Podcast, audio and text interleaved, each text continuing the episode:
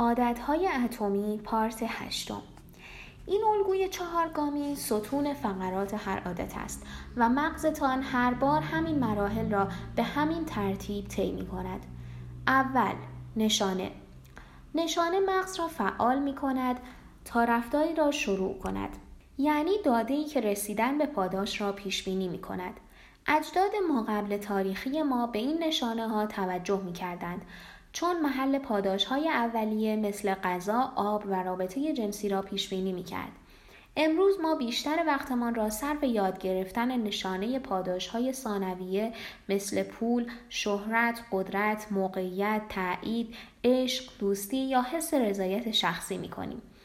البته این کارها به صورت ضمنی شانس بقا و تولید مثل را بیشتر می کنند که انگیزه عمیقتر پشت همه کارهای ماست. ذهن ما دائم در حال تحلیل محیط خارجی و درونی است و به دنبال راهنما برای رسیدن به محل پاداش ها می گردد. چون نشانه اولین چیزی است که می‌گوید ما به پاداش نزدیک هستیم و این طبیعتا به اشتیاق منجر می شود. اشتیاق دومین گام و نیروی محرک پشت هر عادت است. بدون سطح خاصی از انگیزه و میل و بدون اشتیاق به تغییر دلیلی برای عمل کردن ندارید. چیزی که به آن اشتیاق دارید خود عادت نیست بلکه تغییری است که در وضع موجود به وجود می آورد. اشتیاق فرد برای سیگار کشیدن نیست بلکه برای حس تسکینی است که به همراه دارد. مسواک زدن انگیزه شما نیست بلکه مسئله حس داشتن دهان تمیز است. دلتان نمی‌خواهد تلویزیون را روشن کنید بلکه می‌خواهید سرگرم شوید. هر اشتیاقی به میلی برای تغییر دادن وضعیت درونی شما متصل است. این نکته مهمی است که بعدا به جزئیات آن می‌پردازیم. این اشتیاق ها در افراد مختلف متفاوتند. در تئوری هر داده ای می تواند یک اشتیاق را فعال کند ولی در عمل انسان ها هر کدام نشانه خودشان را دارند. برای یک قمارباز صدای دستگاه شانسی سکه‌ای می تواند فعال کننده قدرتمندی باشد و موج شدیدی از اشتیاق را در او بیدار کند. برای کسی که به ندرت قمار می کند صدای جیرینگ و زنگ پس زمینه صدای کازینو فقط یک صدای پس زمینه اضافی است. نشانه ها بدون تفسیرشان بیمعنی هستند. افکار، احساسات و هیجانات فرد مشاهده کننده است که نشانه را به اشتیاق تبدیل می کند. گام سوم پاسخ است. پاسخ عادت فرد است که می تواند خودش را به شکل فکر یا عمل نشان بدهد. اینکه پاسخی به وجود بیاید یا نه بستگی به این دارد که فرد تا چه حد انگیزه پیدا کرده و این رفتار تا چه حد موجب ایجاد اختلاف شده باشد. اگر یک عمل خاص به تلاش فیزیکی و ذهنی نیاز داشته باشد و انسان نخواهد برای آن انرژی صرف کند این کار را نمی کند. پاسخ فرد به تواناییش بستگی دارد شاید ساده به نظر برسد عادت فقط زمانی اتفاق می افتد که هر آدمی توانایی انجامش را دارد اگر شما بخواهید اسلیم دانک بزنید ولی نتوانید به اندازه کافی بپرید تا به حلقه برسید خب موفق نمی شوید. در نهایت پاسخ شما را به پاداش می رساند. پاداش هدف نهایی عادت است. نشانه فقط برای جلب کردن توجه شما به پاداش است. اشتیاق به دلیل میل به رسیدن به پاداش است. پاسخ هم برای گرفتن آن پاداش است. به دنبال پاداش ها هستید چون شما را به دو هدف می رسانند. خوشنودتان می کنند و دو به شما چیزی می آموزند. اولین هدف پاداش خورسندی از رسیدن به موضوع اشتیاق است. بله، پاداش خودش فوایدی دارد. غذا و آب تأمین کننده انرژی مورد نیاز برای بقا هستند. ترفی گرفتن باعث رسیدن به پول و احترام بیشتر می شود. داشتن بدن ورزیده تر به سلامت شما کمک می کند و روی روابط عاطفیتان تاثیر می گذارد. ولی فایده اولیه اینها این است باعث می شوند با رسیدن به غذا یا موقعیت بهتر یا تایید دیگران خورسند شوید. پاداش و رسیدن به موضوع اشتیاق حداقل در آن لحظات اول باعث رضایت و آسودگی می شود.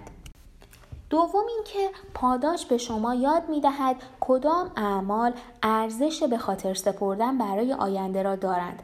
مغزتان مثل پاداشیاب عمل می کند. همینطور که زندگی می کنید، سیستم عصبی حسی دائما همه اعمالی را که باعث اشتیاق و رضایت شما می شوند بررسی می کند. حس لذت یا ناامیدی بخشی از مکانیسم بازخورد است که به مغزتان کمک می کند اعمال مفید و غیر مفید را از هم تشخیص بدهد.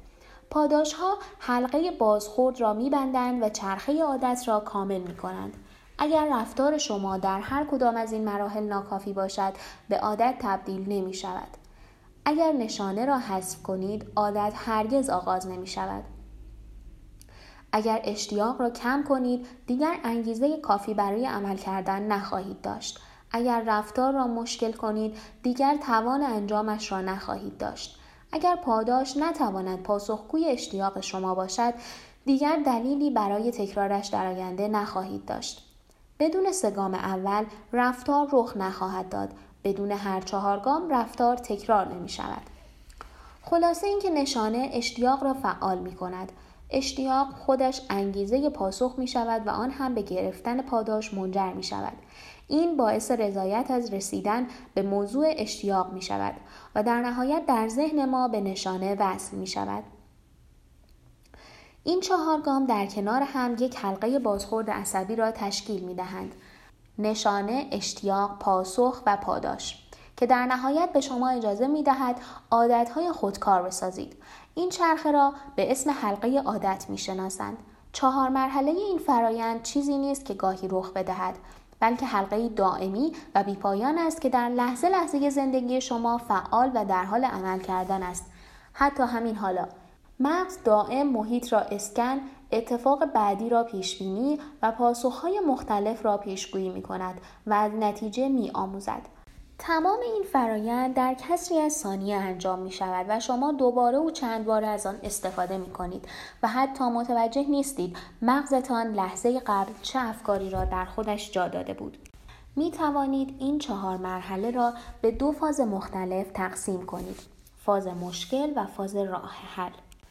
فاز مشکل شامل نشانه و اشتیاق و زمانی است که متوجه می شوید چیزی باید تغییر کند.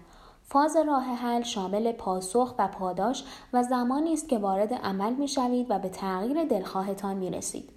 فاز مشکل، نشانه و اشتیاق، فاز راه حل، پاسخ و پاداش. محرک همه رفتارهای ما اشتیاق به حل کردن مشکل است. گاهی مشکل این است که متوجه چیز خوبی می شوید و می خواهید آن را به دست بیاورید. گاهی مشکل این است که احساس درد می کنید و می خواهید آن را رفع کنید.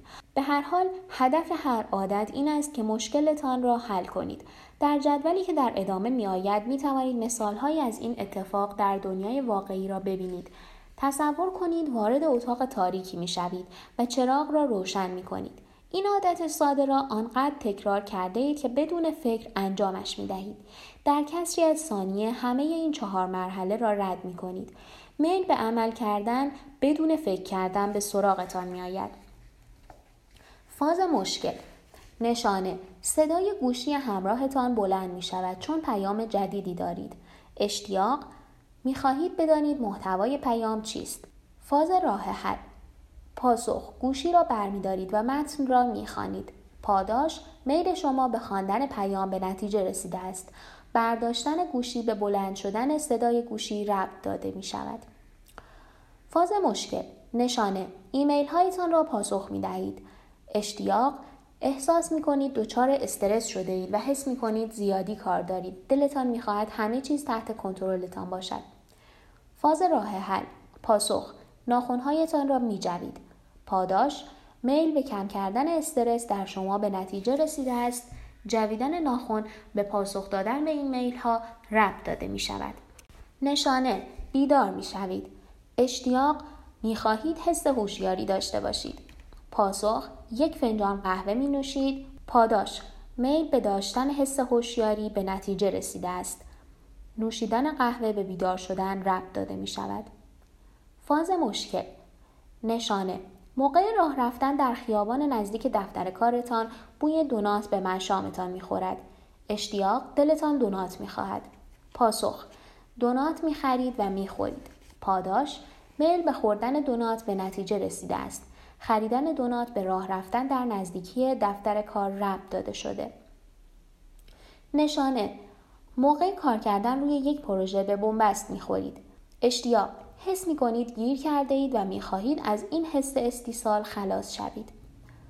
پاسخ گوشی همراهتان را در می آورید و به شبکه های اجتماعی سر می زنید.